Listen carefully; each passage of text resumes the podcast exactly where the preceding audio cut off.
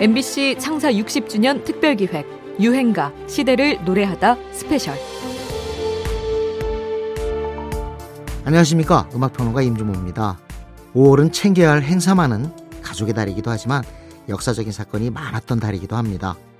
1961년에는 군사정부 출현의 계기가 되는 5.16 군사정변이 있었고 1980년에는 5.18 광주 민주화운동이 있었죠 이런 시대상을 담아낸 유행가가 오늘 여러 곡 준비되어 있습니다. 얼핏 어둡고 무거운 노래만 있을 것 같기도 한데 꼭 그렇지만도 않더군요. 시대상은 참 다양한 방식으로 유행가에 담겨 나오는 것 같습니다. 유행가 시대를 노래하다 스페셜 잠시 뒤에 본격적으로 시작합니다.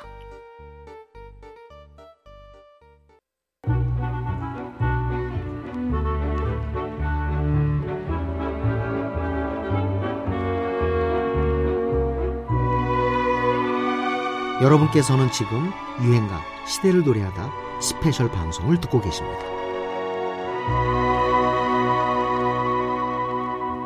육군 참모총장의 명령에는 어느 누구의 명령도 들을 수 없습니다. 돌아서 가십시오. 돌아서 가라니 기관 돌아서 가라면 어디서 하란 말이야 와서 치워 치울 수 없습니다. 아 말을 듣지 않으면 까 부숴요 아.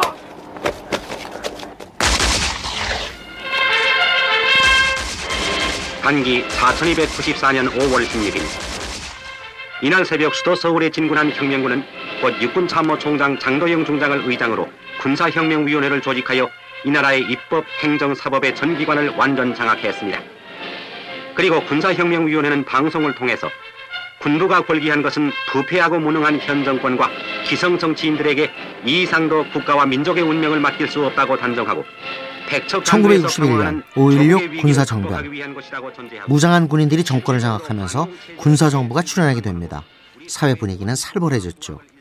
그때 조금 의외의 유행가가 퍼져나가기 시작합니다.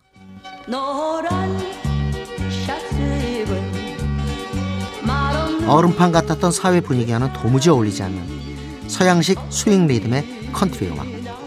게다가 노래를 부른 가수 한명숙은 양장 차림을 하고 등장해서 민망할 정도로 몸을 마구 흔들며 노래했습니다. 당시 여가수는 한복 저고리 입고 나와서 꼿꼿이 서서 단정하게 노래하는 게 정석이었으니 그런 무대는 민망하게 보일 정도였죠. 또 귀에 익숙한 비음이나 미성이 아닌 허스키한 목소리도 거슬렸습니다. 당시로서는 정말 충격적인 공연이었죠. 지금의 케이팝과 비교할 수는 없겠지만 한명숙의 노란 사스의 사나이는 당시로선 거대한 평지 풍파를 일으켰습니다. 한국 대중음악의 역사를 놓고 봐도 가장 충격적인 장면으로 꼽힐 만한 순간이었죠. 동네 어른들이 모였다 하면 이게 뭔 일이야? 나라 망했구만 하며 혀를 찰 정도였으니까요. 충격을 일으켰던 만큼 많은 변화를 이끌어내기도 한 유행가입니다. 미팔군 무대에서 노래하던 한명숙이 가요로 인기를 얻게 되자 최희준, 현미, 유주용, 위키리, 박형준 같은 다른 미팔군 출신 가수들도 속속 국내 가요계에 진출하게 됩니다. 그러면서 우리 가요계에도 미국 팝 스타일의 음악이 등장하고 트롯 1세기였던 분위기가 달라지기 시작하죠. 특히 이 곡의 노랫말은 은근한 비유가 아닌 직설적인 화법이라는 점. 또 여자가 먼저 사랑을 표현하는 대담함을 드러냈다는 점에서 이전의 노랫말과는 완전히 선을 그었습니다. 도입부의 피들 연주 소리부터가 이색적이었죠. 혁신 그 자체였다고 할까요? 이 참신함 때문인지 요즘에도 각종 오디션 프로그램에서 다양한 장르로 끊임없이 리메이크되며 사랑받고 있죠. 당시엔 우리나라를 넘어 동남아에서도 인기를 누렸다고 하죠. 군사정변 이후 경직됐던 사회 분위기에 조금은 활력을 주었던 유행가. 한때 노란 소스를 입은 우리 택시 기사님들의 테마곡이기도 했습니다. 한명숙의 유행가입니다. 노란 사스의 사나이. 뭐꼭 피해자는 아니지만 음. 어떻게 좀 그렇게 된 적이 한 번 있어요. 그러니까 네. 그 없어진 TBC 방송국 예. 예. 마지막 날 이제 쇼를 갔다가 이제 하는데 이제 제가 노래를 하는데 이제 방청객이 거의 뭐 거의 울음바다더라고요. 네. 그래가지고는 저도 감정에 치우쳐서 막 울면서 예. 뭐 나는 너를 이러면서 이제 했어요. 예. 근데 이제 그러고 나니까 그 다음날 이제 KBS 문을 딱 열고 들어갔는데 높으신 분이 부르시더라고요. 예. 그러더니 너 집에 가. 어. 그러시더라고요. 그래서 한몇 달을 제가 이제 네. 아리송해 때도 좀 그랬어. 아리송해 그 이제 가사를 제가 써가지고 조금 음. 더 그랬었지. 아직도 그대는 내 사랑, 밤차, 봄비 수많은 곡을 히트시키며 7, 80년대 누구보다 잘 나가는 가수였던 이은하. 그가 억울하게 피해를 본 건 사실이었습니다. 노래를 부르다 눈물을 보인 게 1980년 신군부 세력의 언론 통폐합 정책에 대한 불만을 드러낸 거다.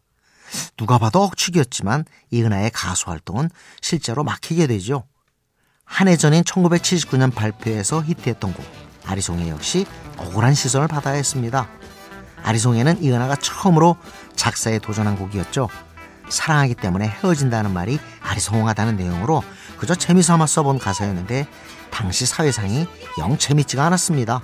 박 대통령이 서거했다는 정부 공식 발표를 들은 서울 시민들은 경악과 당혹을 금하지 못했습니다. 그때의 진동보안 사령관의 사태를 휘잡는 그 순발력 그리고 강심장 아주 놀랐습니다. 이런 상태가 가장 위험한 상태입니다. 이게 4.19 혁명 이후의 상태나 마찬가지입니다. 주인이 없는 것입니다. 이렇게 해서 자유민주주의가 출범을 하게 되면 힘신놈이 와서 다시 밀면 또 넘어갑니다. 악순환은 또 계속되는 것입니다. 어수선한 전국 속에서 사람들은 아리송해 아리송해 요즘 세상이 아리송해 하며 가사를 바꿔 불렀고 졸지에 정치적인 유행가가 되고 맙니다. 이는 당국의 심기를 불편하게 했죠. 뭔가 반항적인 노래를 만들어서 데모를 조장하는 거 아니냐는 의혹을 사 작곡가는 중앙정보부에 불려가 조사까지 받았다고 하네요. 혼란스러웠던 70년대 말 어쩌다 보니 한마디에 촌철살인으로 남은 유행가입니다. 이은하, 아리송해. 요즘처럼 다사다난하다는 얘기가 실감날 때도 없는 것 같습니다. 네. 그리고 올해 한 해에도 우리 가요계에는 아주 건전하고 아름다운 노래들이 많이 탄생했습니다. 네, 많이 탄생이 됐습니다. 그래서 올해 1년 동안에 많이 불리워졌던 환하고 밝은 노래들 중에서 가사가 가장 아름답고 또 국민들이 즐겨 부를 수 있는 노래를 뽑는 그런 시간을 마련했습니다. 네, 올해로서 두 번째 경연 대회를 갖게 되는 86 아름다운 노래 대상은 저희 문화방송과 방송협회 그리고 사회정화위원회가 공동으로 주관으로 어, 저희 사회정화위원회 지금 들으면 조금 섬뜩하게 느껴지기도 하는 이 이름은 1980년 국무총리 산하기구로 발족됐는데요. 사회지도청의 절제와 각종 사회학에 대한 어, 지속적인 단속으로 해서 사회적 불안이라든지 불신의 요소를 근원적으로 어, 제거해 나가는 노력을 강화해 나갈 것입니다. 뿐만 아니라 퇴폐라든지 청소년 비행 문제라든지 이런 선진형 어, 사회 문제에 대해서도 보다 장기적이고 종합적인 대책을 세워서 어, 보다 능률적으로 대처해 나가고자 합니다. 이들은 국민들이 즐겨 부르는 유행가에도 관심이 많았는지 소위 건전가요 제작과 보급에도 열을 올렸습니다. 오늘 소개해드릴 정수라의 아 대한민국도 이들의 요청에 따라 만들어진 건전가요인데요. 네, 우리의 조국 대한민국, 우리는 영원히 영원히 우리 조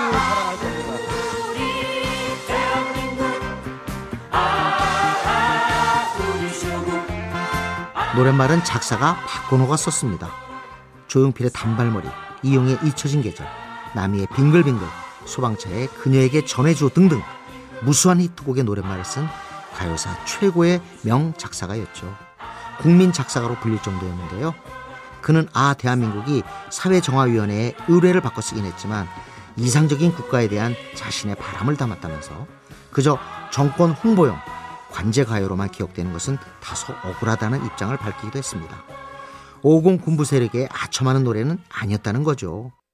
하지만 광주 민주화 운동을 폭력으로 진압하며 출범한 군부 세력에 중요한 행사 때마다 동원되는 이 곡을 곱게만 바라보긴 어려웠던 것 같습니다. 오 공화국의 관제가요라는 혐의에서 벗어날 수 없었던 거죠. 그럼에도 건전가요들 중에서 예외적으로 실제 인기를 얻은 곡이기도 하죠. 아리송한 심정으로 듣는 유행가 정수랍니다. 아 대한민국. 그거 아시는 분들은 아시던데 음. 80년 5월에 광주의 모습 뭐 그거예요. 그 광주는 섬이 아니거든요. 근데 그때 그 80년 5월 당시에는 광주는 분명히 섬이었어요. 광주에 계신 모든 분들이 그 당시에 너무 외로웠어요. 서슬퍼런 50 군사 독재 시기였던 1980년대. 공개적으로 5월 광주를 얘기하기란 금기시되었습니다. 81년 MBC 대학가요제 대상 수상곡 정호차의 바윗돌은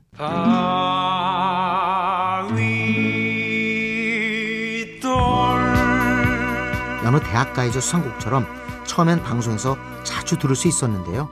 한 라디오 프로그램 인터뷰에 출연한 정오차가 이 노래에서 바윗돌은 광주에서 죽은 친구의 묘비를 의미합니다. 이렇게 말한 뒤 바로 금지 조치를 당하는 일도 있었습니다. 김원중의 바위섬도 실은 5.18 광주를 묘사한 노래입니다. 작사가 배창희가 전남 고흥의 소록도에 갔다가 그 고립된 섬의 모습이 마치 5월의 광주 같다는 느낌을 받고 가사를 썼다고 하는데요. 당시 전남대 재학생이었던 김원중은 노래의 뜻을 바로 이해했지요. 하지만 노래가 인기를 얻던 당시 광주 얘기는 입 밖에 꺼내지도 못했습니다. 그렇게 정체가 숨겨진 채 좋은 노랫말상 후보에 오르기도 하고 또 들을 만한 여름 노래로 꼽히기도 했죠.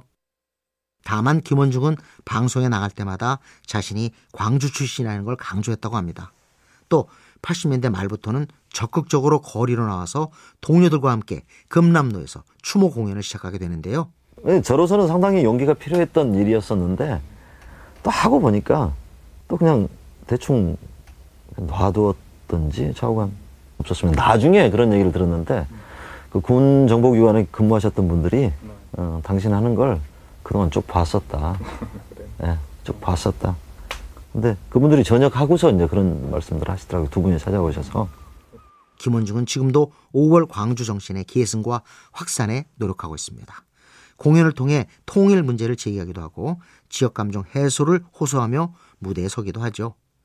은유 뒤에 숨어야 했지만 그렇게 오랫동안 살아남아 광주 민주화 운동을 기리게 된 진원곡입니다. 김원중, 바이섬.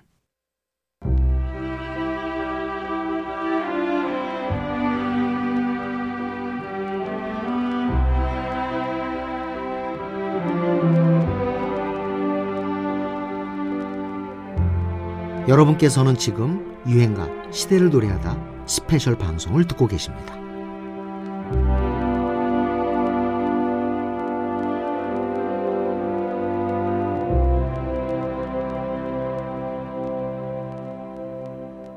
왜? 뭐 별가고 안 들어온데든 왜 들어와? 어, 저 내가 지난 날을 곰곰이 생각해봤는데 역시 내 인생에 있어서 사랑은 단 한 번뿐이었어. 그때 그 여인 이제야 슬슬 실토하시는구만. 누구야? 명자? 순덕이? 박숙희. 박숙희 때문에 내 인생이 시작됐고 박숙희 때문에 내 인생은 끝나버렸어. 그 여인과의 도망. 부산으로 광주로 도망 다니면서 그만해요. 나도 그때 그 여행은 생각나. 그때가 좋았지? 그때뿐이었지 뭘. 시원하게 동치미물 갖다 줘요? 속 풀리게? 그래, 줘. 다신 안 볼 것처럼 무섭게 싸우다가도 추억 얘기를 하다 보면 금세 또 풀려서 동치미 물이라도 챙겨주는 사이 1980년 드라마 한지붕 세 가족의 순돌이 아버지네 부부싸움 장면인데요. 부부싸움은 칼로 물베기란 말이 절로 나옵니다. 그해 호련이 등장했던 남녀 듀엣, 부부 듀엣 기억하십니까? 이들은 아마추어 가수이면서 실제 부부 사이여서 화제가 됐습니다. 신혼부부도 아닌 결혼해서 아이들을 낳고 부부 생활에 잔뼈가 굵은 중견부부. 남편 최기섭, 아내 박영순. 이 둘의 조합은 정말 신선했습니다. 최기섭 씨는 사업에 실패하고 공구상을 운영하고 있었는데요. 결혼 17주년을 맞아 기념음반을 내보기로 합니다. 수록곡 11곡이 모두 부부의 사랑 노래였는데요. 이 앨범은 발매 두 달 만에 30만 장의 판매고를 올렸고 심지어 미국, 일본, 해외 교포들 사이에서 복사판이라도 구해보려는 구매 열풍까지 불었다고 합니다. 부부 뒤에서는 그의 연말 가요 제전에도 출연해 개그맨 고 이주일로부터 무대 매너에 대한 충고를 듣기도 하는데요. 아, 나 정말 왜 저러는 거야? 왜 그래요? 네, 이 부부에게 충고를 하려고 나왔습니다. 정말이세요? 네. 그 대신 이분들은 아마추어 듀엣이라는 걸 늘 염두에 두시고 네네네. 간단하게 좀 저도 팬입니다. 근데 두 분이 난 노래를 부를 때만 말이에요. 너무 굳어 있어요. 좀 사랑스러운 표정으로 해야죠. 두 분 부부라는 건 삼쪽 종자도 다 아는데 뭐가 꺼리낌 있습니까? 같이 포옹을 하고 노래를 부르는 들 누가 모르겠습니까? 여기 이불 까고 누워서 불렀는 누가 모르겠습니까? 참 짓궂었네요. 네? 좀 더 다정하게. 특별한 날이 많은 5월 중에서도 둘이 하나가 된다는 뜻을 담아 21일은 부부의 날로 정해져 있죠. 진짜 부부가 직접 사랑의 하모니를 담아내 큰 사랑을 받았던 유행가입니다. 부부 듀엣의 부부.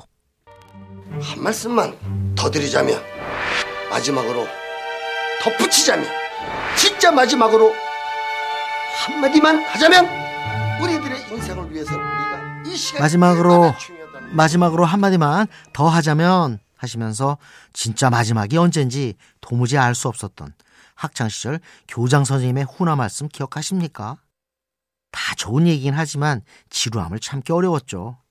학생만 그런 게 아니라 선생님들도 마찬가지였나 봅니다. 오늘의 유행가는 그 지루했던 시간을 견다 못해 만들어진 곡인데요. 고등학교 생물교사였던 신봉석 선생님이 작사하고 음악교사 신기복 선생님이 작곡한 노래 윤현선의 얼굴입니다. 신봉석 선생님은 교무회의가 길어지자 무심코 빈 노트에 사랑했던 여인의 얼굴을 그렸고 시도 하나 썼는데요. 아까 뭐야? 뭐 그리는 것 같던데? 아, 별거 아니야. 이 줘봐. 가만. 이 시 말이야. 노래 가사로 쓰면 어떨까? 일 줘. 아니야. 가만히 있어봐. 아, 그러지 말고 내가 이걸로 곡 한번 만들어 볼게.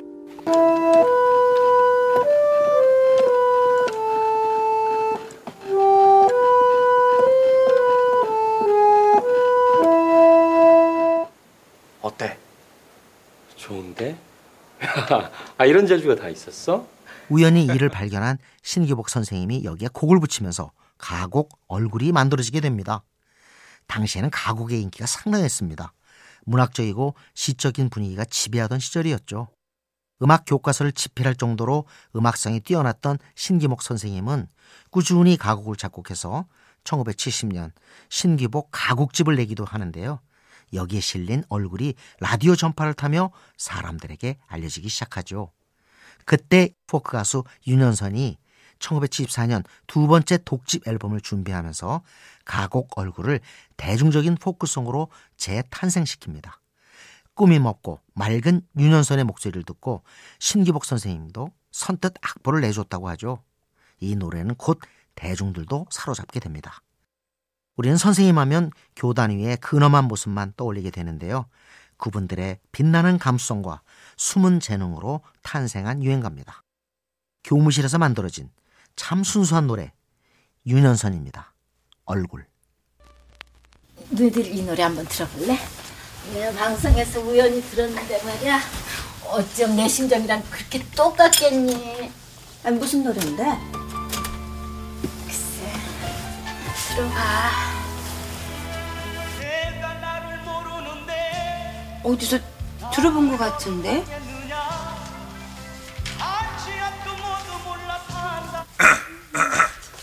마이크 시험 중. 마이크 시험 중. 어머, 이게 무슨 일이야? 이거 봐 여순자 양 대발이 모친. 어우, 정말. 요새 왜 그렇게 퉁퉁거리나 했더니만 원인을 알아냈네 그려. 왜? 신세타령 대신해줘서 그렇게 좋아? 이 영감이 대체 정말. 아우, 기막혀. 기막혀. 1991년 최고 시청률 64.9%라는 놀라운 기록을 세웠던 MBC 드라마 사랑이 먹을래 기억하시죠? 대발의 엄마 김혜자와 친구 역의 윤여정, 박정수가 모인 자리에서 좋아하는 노래를 듣는 장면인데요. 가부정적인 아버지로 등장했던 대발의 아버지 역할에 이순재가 멋대로 노래 테이프를 지우고 목소리를 녹음해버리는 심술을 부리시지요. 심란한 아내 속도 모르고 청승 떨지 말라는 메시지를 남겨놔서 대발의 어머니는 친구들 앞에서 망신살이 뻗칩니다. 이 드라마 덕분에 가수 김국환의 인생이 완전히 달라진 이야기는 유명한데요. 야간업소 나가려고 이제 쭉 나가는데 우리 딸내미가 그래요. 아빠 아빠 눈에 나온다고. 얼른 뛰어들어가서 봤더니 그 김혜자 씨가 이렇게 어느 듣는 그 그림이 나오더라고요. 그럴래요. 자고 나니 유명해졌다라는 말. 갑자기 어느 날인가 잡지사다, 신문사다, 방송국이다, 심지어는 뭐, 뭐, 뭐 행사하는 데다 연락 오기 시작하는데 진짜 눈꽃 두새가 없더라고요. 얼마 전에 그 김수현 씨를 만나 뵙게, 만나 뵙게 됐어요. 인사를 드렸더니 아, 김 선생님 저 김국환입니다 하고 인사를 드렸더니 뭐라고 하시냐면은 국환 씨 정말 미안해요 그러더라고요. 그래 무슨 말씀이세요? 그러니까 허락을 받지 않고 노래를 써서 정말 미안하다고. 그런 미안은 계속 미안해도 좋겠더라고요 가슴이. 당시 김수현 작가는 라디오에서 이 곡을 우연히 듣고 드라마에 썼는데요. 방송국에서는 특정 가수를 밀어주는 게 된다며 처음엔 반대가 심했다고 합니다. 하지만 그게 꼭 필요한 노래라고 고집한 덕에 김국환과 타타타는 빛을 볼 수 있었습니다. 사실 이 곡은 최고의 작사 작곡 부부 콤비 양인자 김희갑의 작품입니다. 가사의 기지와 해악이 넘쳐서 양인자만이 쓸 수 있는 언어, 대중가의 노랫말의 끝판왕이라는 찬사를 받았습니다. 제목 타타타는 있는 그대로 그러하다는 불교의 심오한 가르침을 뜻하죠. 김국환 타타타